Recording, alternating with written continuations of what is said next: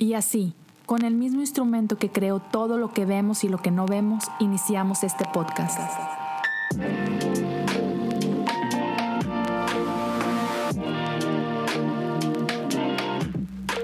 Bienvenidos a Cosas Comunes. Hola a todos, gracias por acompañarme en el episodio 235 de Cosas Comunes. Estoy agradecido de estar de regreso con ustedes y el día de hoy quiero hablar uh, una continuación del episodio 233. Es el episodio llamado uh, La iglesia es homofóbica y en ese episodio mencioné que quería desarrollar uh, una serie acerca de la teología del cuerpo. Y ese es el primer episodio de eso. Ahora, no sé si la serie la voy a hacer, ¿sabes? un episodio detrás de otro porque sé que va a tomar un buen tiempo. van a ser quizás, no sé, más de cinco episodios hablando de ese tema. Entonces, no quiero hacerlo súper cansado, súper cargado. Entonces, a lo mejor los intercalo un episodio acerca de eso, luego uno de algo más y luego retomo el tema. No sé, lo voy a ir ahí espaciando. Pero estoy emocionado de poder compartir este contigo, que es como que la base de, de, esto que quiero hablar. Es, seguramente va a ser un episodio un poquito largo, eh, tengo bastantes notas, entonces ya, gracias por estar aquí. Uh, de entrada, a, los que han estado compartiendo y, regresando a escuchar episodios, gracias por ello. Gracias a los que han compartido en social media. Uh, tú estás escuchando esto, ya sea en Spotify o en Apple Podcasts, Ah, te invito a que le des un screenshot, compártelo eh, en, en, stories y taguéame. Eh, me encuentras como Leo Lozano HOU. Ah, si estás viendo en YouTube, hey, de paso, suscríbete al canal, dale un pulgar arriba al video, déjale un comentario, qué es lo que tú piensas acerca de este tema. Ah, que sé que son temas complicados. Pero gracias a todos los que comparten, eso ayuda bastante. Si alguien quiere apoyar de manera adicional y quieres apoyar económicamente, puedes hacerlo en patreon.com, diagonal cosas comunes. Ah, puedes apoyar desde un dólar al mes por el tiempo que así lo desees. Gracias a todos los que ya lo hacen. Ah, son una bendición uh, para mí, para mi familia. Y entonces, vamos a hablar de esto. Eh, estoy debatiéndome si le voy a poner a este episodio ser tradicionalista es ser homofóbico. Ese quizás sea uno de los nombres que veas aquí. O quizás no, quizás ah, me voy por estar a favor, no significa ser anti. Así que no sé, vamos a ver con qué, con qué termina esto, pero, pero otra vez, va basado esto y quiero comenzar con esta parte. Ese episodio, el 233, si no lo has escuchado, te invito a que lo cheques. Pero hablo acerca de la posición de mi denominación uh, y por qué estamos donde estamos. En mi denominación explico ahí que está, ha pasado ya, ya, es oficial, hubo una división en mi denominación. Yo soy parte de la iglesia metodista. Entonces, ah, se formó una nueva denominación, la cual intenta ah, apegarse a los valores tradicionales ¿okay? de la iglesia. Mientras que la, ah, la denominación que ha existido todo este tiempo está yéndose más hacia una ah, conexión progresista. Entonces, en ese episodio simplemente explico qué es lo que está pasando y cómo llegamos a donde estamos y ya, qué nos trajo hasta aquí y cómo se pinta todo eso, ¿no? Y provocó varios tipos de comentarios. Y quiero hablar de tres en específico el día de hoy, ah, porque creo que nos da un buen punto de partida de esta serie que quiero iniciar. Entonces, por un lado, el, primer comentario que, quiero leerte es acerca de esta postura, esta molestia que hay de, algunos del sentido más tradicionalista, ah, donde me platican, porque algo de lo que mencioné al principio es que en Latinoamérica esto apenas está empezando, esto está en pañales, mientras que acá tenemos décadas eh, con este tema, ¿no? Ah, sé que en Latinoamérica ha, habido otras prioridades o hay otros temas que son muy también muy, muy importantes. Pero entonces alguien dice por ahí que, hey, a mí me molesta que en mi iglesia no se esté tomando una postura al respecto.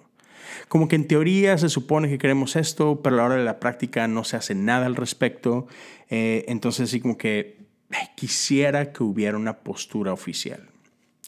Y acerca de eso, Ah, solo quiero decir esto, y, en base a nuestra experiencia, lo que hemos vivido acá de este lado en Estados Unidos, es pastores, líderes, iglesias en general, los invito a que tomen una postura, sea cual sea, pero sean claros acerca de su postura. Si hoy en día no saben dónde están parados respecto a este tema de sexualidad, identidad sexual y demás, los invito en serio a que tomen esto con seriedad, a que se den el tiempo, que estudien, que consulten, que formen su postura teológica, porque esta situación no va a desaparecer, no va a ningún lado. O sea, esto es parte de nuestra realidad, ¿no? Lo podemos ver en nuestra cultura, eh, está por todos lados. Ah, cada vez lo vemos más eh, en, películas, en, series, ah, en caricaturas para niños. Hace, hace poco hubo ese escándalo con la película de Buzz Lightyear. Entonces, otra vez, está ahí, ¿no? Ah, y, y, cada vez es más, no sé si ponerlo entre comillas, ¿no? Pero es normal, o sea, lo vemos por todos lados. quizás más y más lo ves en en tu círculo de que, hey, algún familiar es gay o lesbiana o parte de la comunidad LGBTQ más. Ah, cada vez es más normal de que, hey, sí, yo tengo amigos, ¿sabes? O sea, es, otra vez, no es algo que podemos seguir ignorando. Entonces es importante que tú como iglesia tengas una postura, otra vez, sea cual sea, si estés a favor, seas inclusivo o, o si estás en contra y eres más tradicional, lo que sea.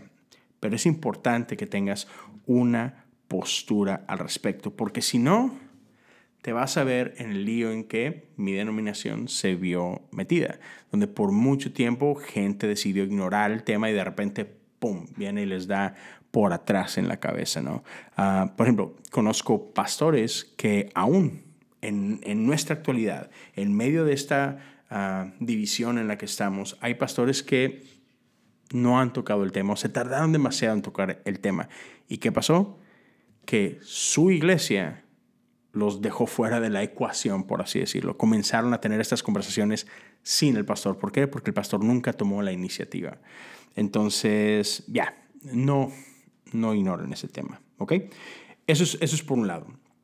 Ahora, otro de los comentarios que recibí al respecto eh, es de que, ah, en el episodio este, ¿qué, es lo que me decían por ahí? Eh, fuiste solamente dando como que una defensa de la organización, este, no diste tu postura ah, personal, este, solamente defendías a la organización y el manual de la disciplina y no hiciste un exégesis de los versículos bíblicos que hablan del tema. Y sí, eh, es cierto. Porque de eso se trataba el episodio, o sea, no se trataba de mi postura personal, simplemente estaba dando un recuento de los hechos. Simplemente es, hey, esto es lo que ha pasado en mi iglesia, esto es lo que se provocó y aquí están las dos posturas. Punto. O sea, simplemente una recolección histórica de los hechos mi postura no importa, porque de eso no se trataba el episodio. Y sí, no hice una exégesis de, de, los versículos bíblicos que están a favor o en contra, lo que sea. No, porque, porque de eso no se trataba. Con mucho gusto lo voy a hacer más adelante dentro de esta serie que quiero, que quiero estar abordando.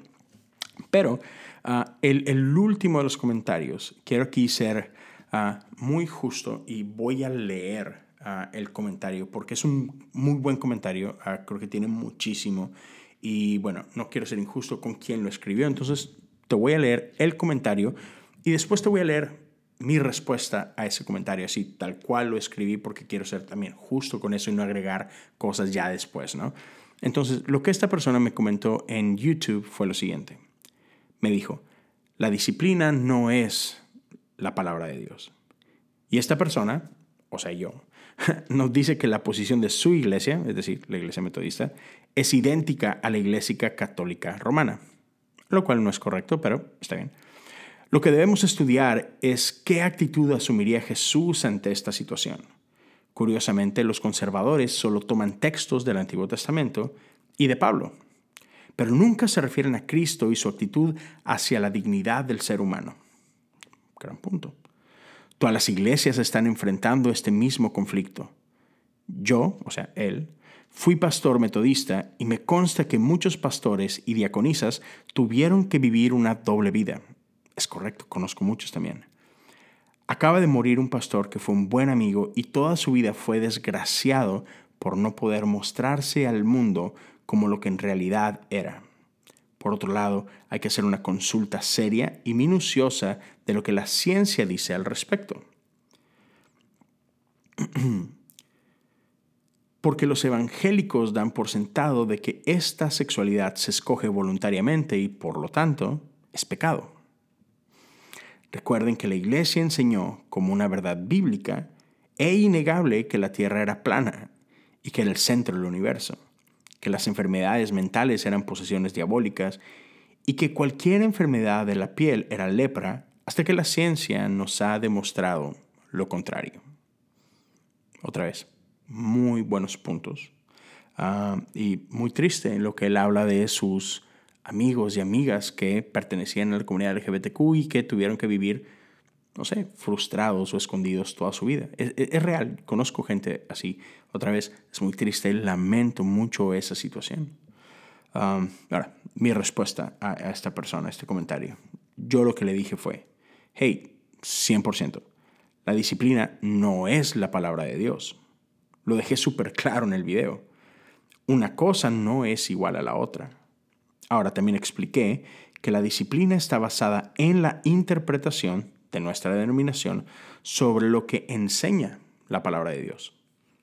Es correcto lo que usted dice sobre que la posición de las iglesias conservadoras se basan en estos pasajes que algunos son del Antiguo Testamento y otras del Nuevo de las cartas paulinas.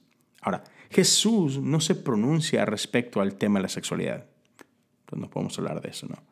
Sé que solo hay seis pasajes que los tradicionalistas usamos para hacer un caso sobre la homosexualidad y, sé que las posiciones progresistas tienen sus argumentos para debatirlos. Pero lo que sí podríamos decir también es que no hay ningún pasaje, ninguno, que avale o promueva el estilo de vida homosexual o el estilo de vida LGBTQ. Por otro lado, también dejo claro que lo que la disciplina dice tiene que ver con dos cosas. Uno, el matrimonio oficiado por el clero de nuestra organización y por el uso de nuestros templos para estas ceremonias. Y la imposibilidad para que miembros de este grupo puedan ejercer pastorado o diaconado.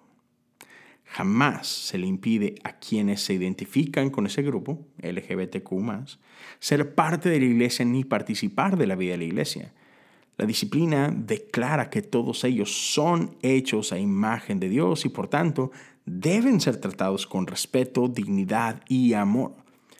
Y con gusto profundizaré más respecto a estos puntos muy pronto en otro video. Y ese otro video es este. Así que aquí estamos. Entonces, ¿por qué comienzo con esto, este video, con estos comentarios?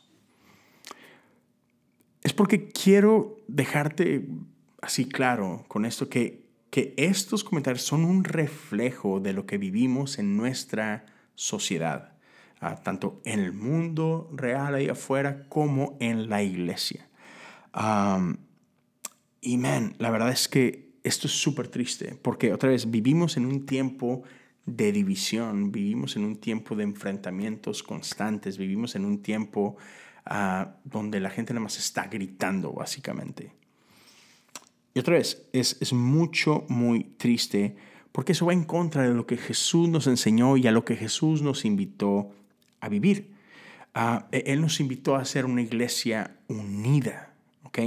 No uniforme, pero sí unida. Y eso quiere decir que no tenemos que pensar igual, ¿ok? Ah, y aun cuando diferimos, es importante. O sea, ah, cómo diferimos, cómo peleamos, cómo, cómo discutimos, todo eso importa. ¿Ok? Porque no podemos pelearnos como se pelea el mundo. Y de esto justamente hablé en el episodio anterior, el, 234, donde hablé acerca de los cuatro diferentes tipos de amor que la Biblia nos describe. Eh, storge, filos, eros y ágape. Y, y, por ahí hago mención de esto, que, hey, al final del día estamos llamados a amar como Dios ama. Eso impacta cómo amamos no solo a los que nos aman, sino aún a nuestros enemigos. Y, de entrada, o sea, es triste que dentro de la iglesia veamos a otros miembros de la iglesia como enemigos. Pero ok, aún si lo ves de esta forma, aún si hay gente que piensa diferente a ti y para ti eso es suficiente para tacharlos o etiquetarlos como enemigos, like, ok, va, no creo que sea correcto, pero va, vamos a seguirle. Si aún si fueron tus enemigos, estamos llamados a tratarlos con amor, no solo a soportarlos, a amarlos. Eso es bíblico. ¿Por qué? Porque eso es lo que hacen los hijos de Dios. Y otra vez, puedes ir y visitar el, capítulo anterior. Ahí hablo profundamente acerca de esto. Y entonces, lo que me llama la atención es esto. Es que la iglesia tiene una misión. Y, y me encanta esta frase que dice que el reino de Dios tiene una iglesia y la iglesia abraza el propósito del reino de Dios. Entonces, no es que la iglesia tiene un propósito, no, no, el reino de Dios tiene un propósito. Y ese propósito tiene una iglesia dispuesta a cumplir con ese propósito para llevarlo a cabo. ¿Y cuál es este propósito? Gracias por preguntar. Y es que estamos llamados a anunciar las buenas nuevas de Jesucristo. Estamos llamados a ser discípulos de todo el mundo estamos básicamente llamados a traer el reino de los cielos a la tierra. E, eso es lo que significa el, anunciar las buenas nuevas. O sea, esa es la parte práctica de cómo se ve, ¿no? Entonces, ah, eso es lo que debería de ocuparnos. Eso es lo que deberíamos de estar haciendo. Y sabes que a lo largo de la historia, eso es lo que ha hecho la iglesia. O sea, la iglesia ha sido un agente de transformación increíble. Ah, la iglesia ha sido un agente de bien de maneras impresionantes. Y lo sigue haciendo. O sea, la realidad es que hay movimientos que hoy por hoy siguen haciendo una gran diferencia en el mundo. ¿Cuál es el problema? Es que, oh, man, hay ocasiones que hemos perdido el rumbo, hay veces que nos distraemos con cosas tan estúpidas.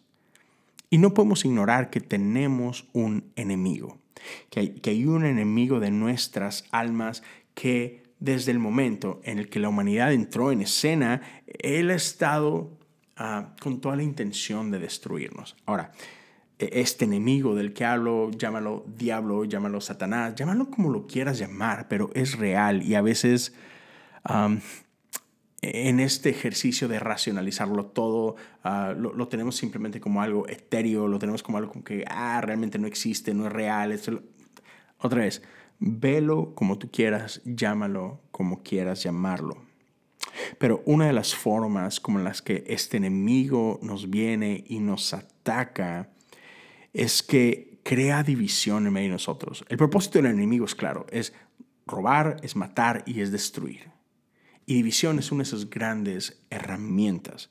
Y aquí estamos como tontos, cayendo redonditos en el juego de, de la división. Y no estamos siguiendo las palabras de Jesús. Estas palabras cuando Él nos dice, hey, en esto conocerán que son mis discípulos y se aman los unos a los otros. Parece que no lo entendimos o, que confundimos lo que nos dijo y, pareciera que lo que nosotros entendimos es, en esto conocerán que son mis discípulos, si se pelean los unos con los otros, si juegan a ver quién sabe más o, quién entendió mejor, ¿no? De qué se trata todo esto. Ya, es ridículo cómo y por qué nos peleamos. o por qué nos peleamos y cómo nos peleamos. Oh, man. Y cuando estamos en medio de todo esto, es fácil caer en un espíritu de desánimo, de, de desesperanza, porque vemos estas peleas, esta división. Y, y me gustaría dejarte unas ideas que nos invitan a tener un poco de esperanza en medio de todo esto, que, que nos invitan a hacer las cosas de una manera diferente. Y déjame comienzo con Abraham Lincoln. Uno de los presidentes de, los Estados Unidos. Él le tocó ser presidente en una de las épocas más difíciles y complicadas de esta nación. Ah, una nación en guerra, una nación dividida, donde el, enemigo estaba en casa. Y había muchos conflictos, estaba al borde de destruirse el país. Y en su discurso inaugural, cuando él toma la posesión de su presidencia, dice esto en, una parte de su, de su speech. Dice, no somos enemigos, sino amigos. No debemos ser enemigos, aunque la pasión se haya tensado. No debe romper nuestros lazos de afecto. Dice los acordes místicos de la memoria que se extienden desde cada campo de batalla y tumba de cada patriota, hasta cada corazón viviente, por toda esta amplia tierra, seguirán engrosando el coro de la unión.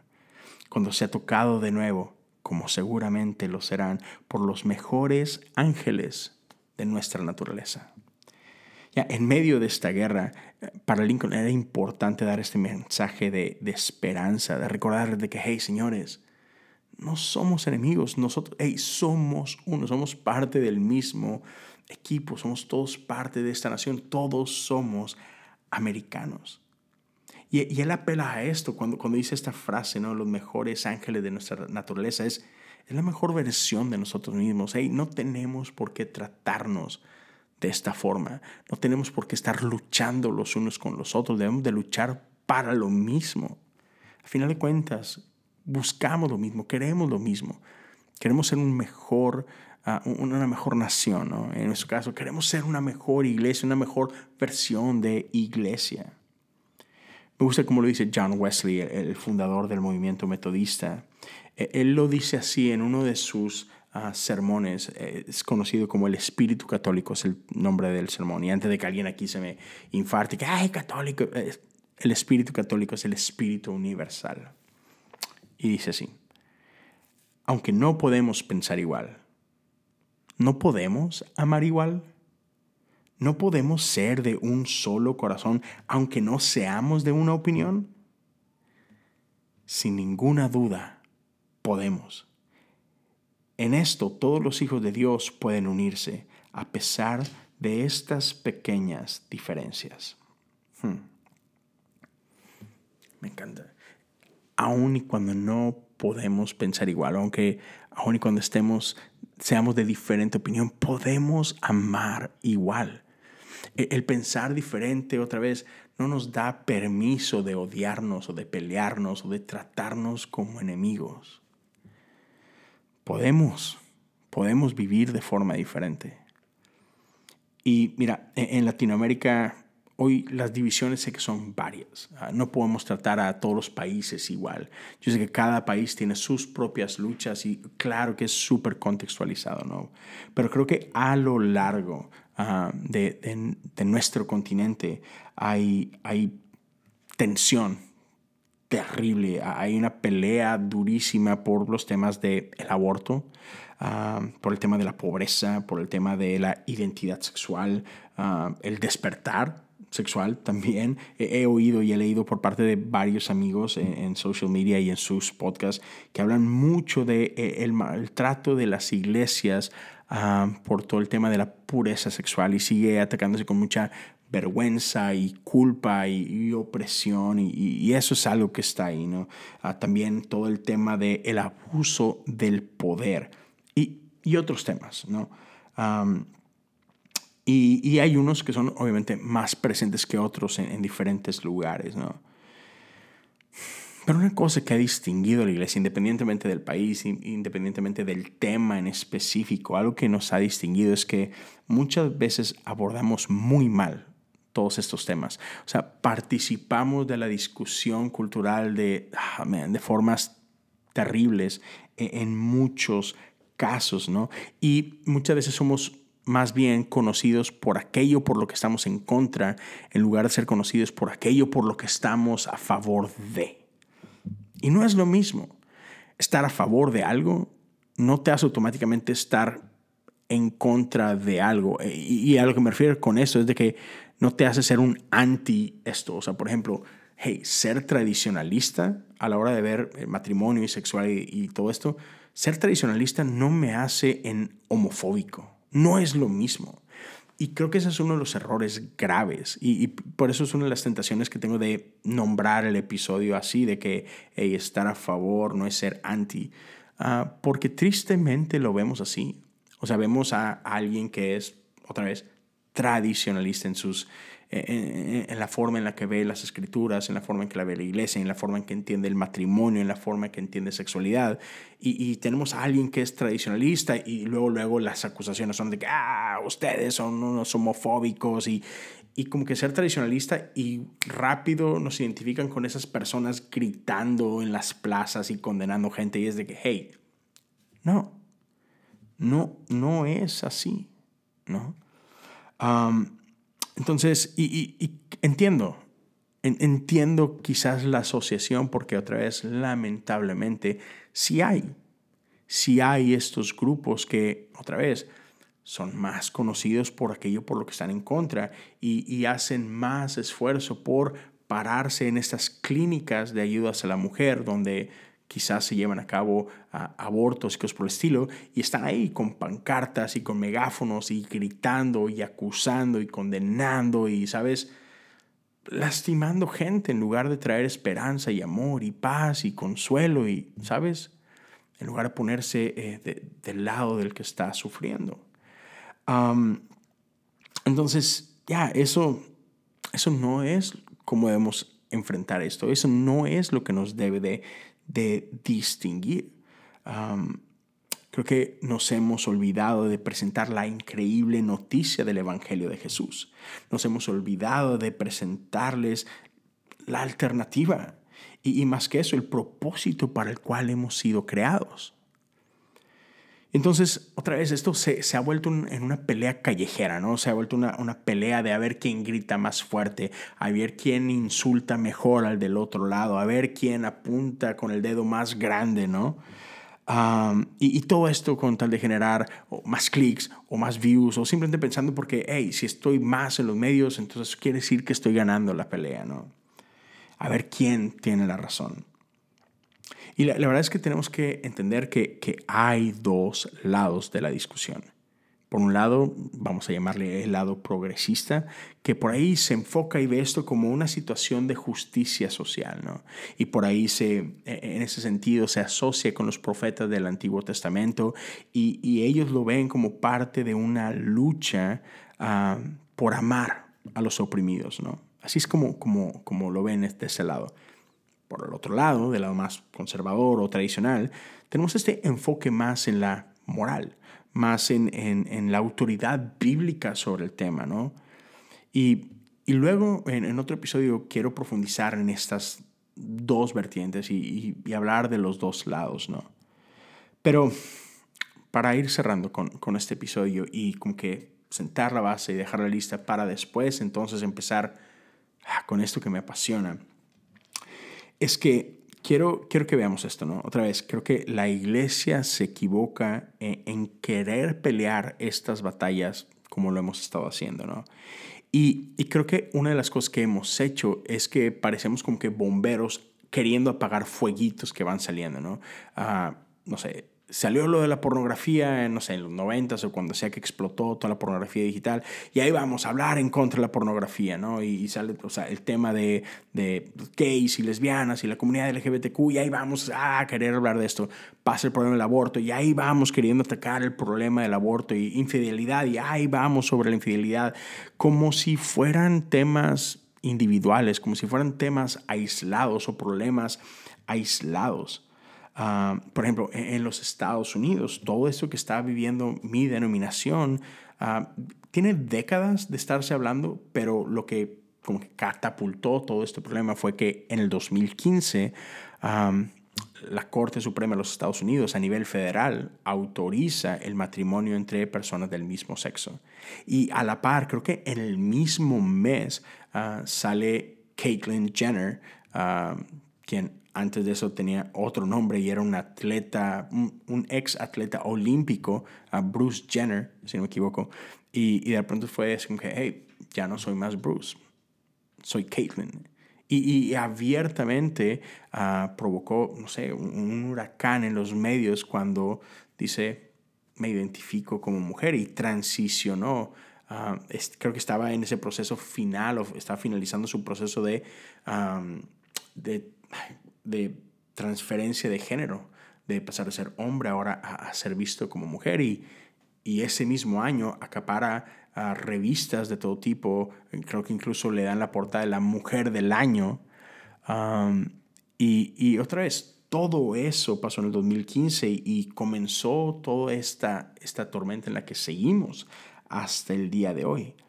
Pero entonces, ya, eh, ¿dónde, ¿dónde debe estar parada la iglesia? La iglesia debe estar parado del lado progresista, ah, peleando por la justicia social de, de, esta, de este grupo que está siendo oprimido, o la iglesia debe estar firme, parado en el lado de la autoridad bíblica y, la ética moral. O sea, ¿cómo debemos afrontar esto? ¿no? Y otra vez, creo que es un error atacar cada una de esas cosas de manera independiente y aislada, como si no tuvieran un punto en común o como si no tuvieran algo más profundo que es realmente el tema. Entonces, ¿de qué te estoy hablando otra vez? Temas de sexualidad, reasignación de género, la cosificación de la mujer, aborto, pornografía, infidelidad, sexo antes del matrimonio, violencia doméstica, etc. Creo que todo esto viene en parte porque tenemos un problema profundo de una incapacidad de articular una correcta teología del cuerpo. Y de esto quiero hablarte por varios episodios. Otra vez, ahí los voy a ir espaciando, vamos a ver cómo, cómo, cómo llevo el ritmo de esto, pero creo que es de suma importancia. Eh, el Papa Juan Pablo II, ya fallecido, ah, por cinco años, de, de 1979 a 1984, le dedicó semanalmente, otra vez, por cinco años estuvo hablando de este tema semana a semana, por cinco años, no habló de otra cosa más que de esto, la teología del cuerpo. Ahora, todo eso es difícil de accesar en aquellos tiempos, no de la tecnología de ahora, donde todo queda grabado, donde todo queda este, en la nube, ¿no?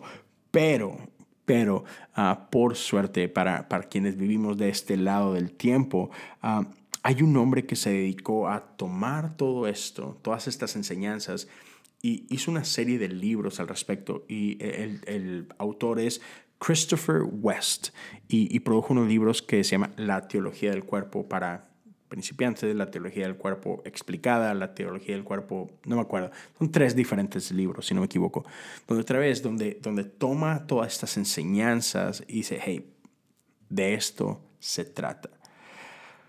Porque creo que es importante este tema.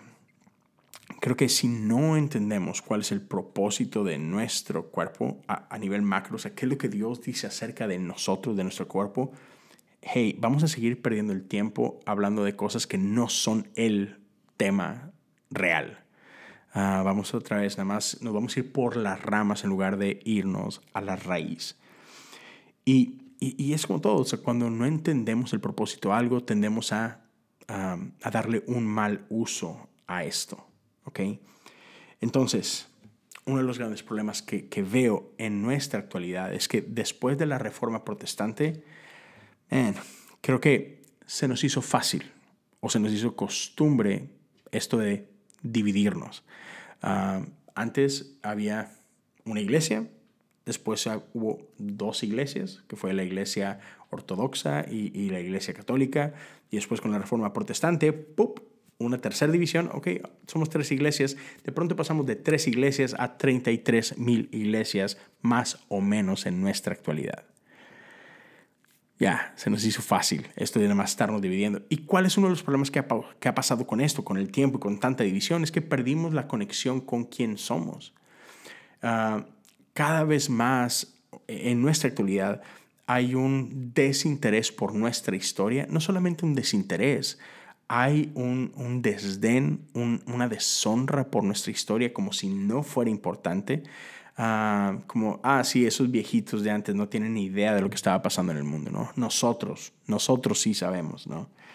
Y, y man, otra vez, creo que es bien peligroso el, olvidarnos de, nuestras tradiciones, de lo que hemos creído históricamente como iglesia, el olvidarnos de la ortodoxia. Y, y hay tres palabras que, que creo que ahorita quiero hacer un pequeño énfasis. Palabras que nos han acompañado por todo ese tiempo, que es creer, enseñar y confesar. Hemos distorsionado el significado de estas tres cosas o hemos olvidado, otra vez, no, no qué significa el diccionario, sino qué significan para la iglesia. Creer no se trata nada más de las ideas que sostenemos en, nuestra cabeza, ¿no? No, es lo que, no es la información que, que creemos en nuestra mente o que afirmamos en nuestro corazón. No, creer tiene que ver con todas las cosas a través de las cuales la fe se extiende de manera corporal, ya sea a través de la adoración individual o corporativa, o la moralidad de nuestra vida y cómo nuestro testimonio impacta en el mundo. Eso es creer. En esto creo y por tanto de esta forma vivo y adoro. La palabra enseñar no se refiere nada más a el contenido que se enseña en una clase de membresía en tu iglesia o en un estudio bíblico, sino a toda la estructura de la enseñanza cristiana, es decir, la predicación, la proclamación que resuena con la fe bíblica y apostólica. Eso es enseñar. Y, la palabra confesar, las confesiones, eh, eh, esto no tiene nada más que ver con el, con el credo apostólico o el credo de Nicea que que confesamos en la iglesia, sino también habla de la postura de la iglesia para, para defenderse de los ataques de las falsas enseñanzas, manteniendo nuestra unidad con nuestra fe histórica. O sea, el, confesar es, hey, en esto creemos y esto es importante. Yo con mi, con mi iglesia acabo de terminar una serie de, no me acuerdo cuántas semanas nos aventamos, como 12 semanas o 14 semanas, en, la importancia de la oración. Ah, y, estuvimos viendo diferentes maneras de orar. Y después nos echamos como nueve semanas en el credo apostólico. ¿Por qué? Porque es lo que como iglesia hemos creído a lo largo de la historia y esto no se trata de lo que una persona creyó y ah, pues ahí se le pasan todo. No, no, no. Esto es lo que la iglesia confesó hace más de 1500 años. Eso es lo que la iglesia, aquellos, y me encanta porque esto, esto se, se llevó a cabo por los discípulos de los discípulos de Jesús. otra vez, hay quienes ven aquellos hombres y es, esos viejitos no sabían nada, esos, esos hombres prehistóricos no sabían gran cosa. Y para mí es de que no, estos tipos están lo más cerca de Jesús que, que, que nadie ha estado. O sea, no caminaron con Jesús, pero caminaron y aprendieron de los discípulos de Jesús. Como que, wow. Y son este grupo de hombres, ese grupo de creyentes a lo largo del mundo que se juntaron y dijeron, esto es lo que creemos. Y, hay muchas iglesias hoy en día que ni siquiera saben de la existencia de un credo apostólico o del credo niciano y que no tienen ni idea de qué es lo que creemos. Y ya no está chido. es importante entender nuestra historia y entender de dónde viene lo que creemos. O sea, ya vayamos más allá de qué es lo que dice el website de mi iglesia. ¿De dónde viene esto? ¿Qué es lo que creemos? Otra vez, ya, eso no es la Biblia, pero está fundamentado en la Biblia. Y eso que decimos que creemos tomó años de pulir y de debatir y, gente que creía en otras cosas, lo, que conocemos como ah, herejes. Y me encanta que mi amigo Jesse tiene un, uno o varios episodios, no recuerdo, donde habla acerca de estas herejías del pasado. Dice, hey, tratemos con gracia estos herejes, simplemente era gente que estaban tratando de descifrar qué significa esto de nuestra fe. Y algunos estaban equivocados. Y, no es que, ah, los poderosos ganaron y esto es lo que tenemos, es, lo que la gente en poder dijo, esta es la verdad y esta es la verdad. No, estas son cosas que se debatían y esas ideas que fueron desechadas fueron desechadas por una razón. Tiene una razón de ser el por qué eso no es lo que creemos y esto sí es lo que creemos todo importa. Ya, las implicaciones son importantes. Entonces, ya, ¿qué creemos? Quiero eh, eh, otra vez en las siguientes semanas estar hablando acerca de esto, la teología del cuerpo. ¿Para qué es nuestro cuerpo? ¿Es mi cuerpo? ¿Puedo hacer con él lo que yo quiera? ¿Se trata solamente de, de mi placer y listo? ¿O o mi cuerpo cuenta una historia. Hay algo más acerca de él. Entonces, ya, vamos a, vamos a darle, espero que si algo que te interese, déjamelo saber en los comentarios. ¿A qué piensas de este episodio? ¿Qué piensas del episodio 233? Te invito a que tengamos esta conversación porque creo que es importante. Esto que estamos viviendo no, no va a desaparecer simplemente si lo ignoramos y volteamos a otro lado o hacemos que no pasa. No. Es importante saber qué creemos y por qué creemos lo que creemos. Y, hay ciertas cosas que ignoramos y que no debemos de ignorar más. Así que gracias por acompañarme hasta aquí. Ah, me siento honrado por, por tu tiempo.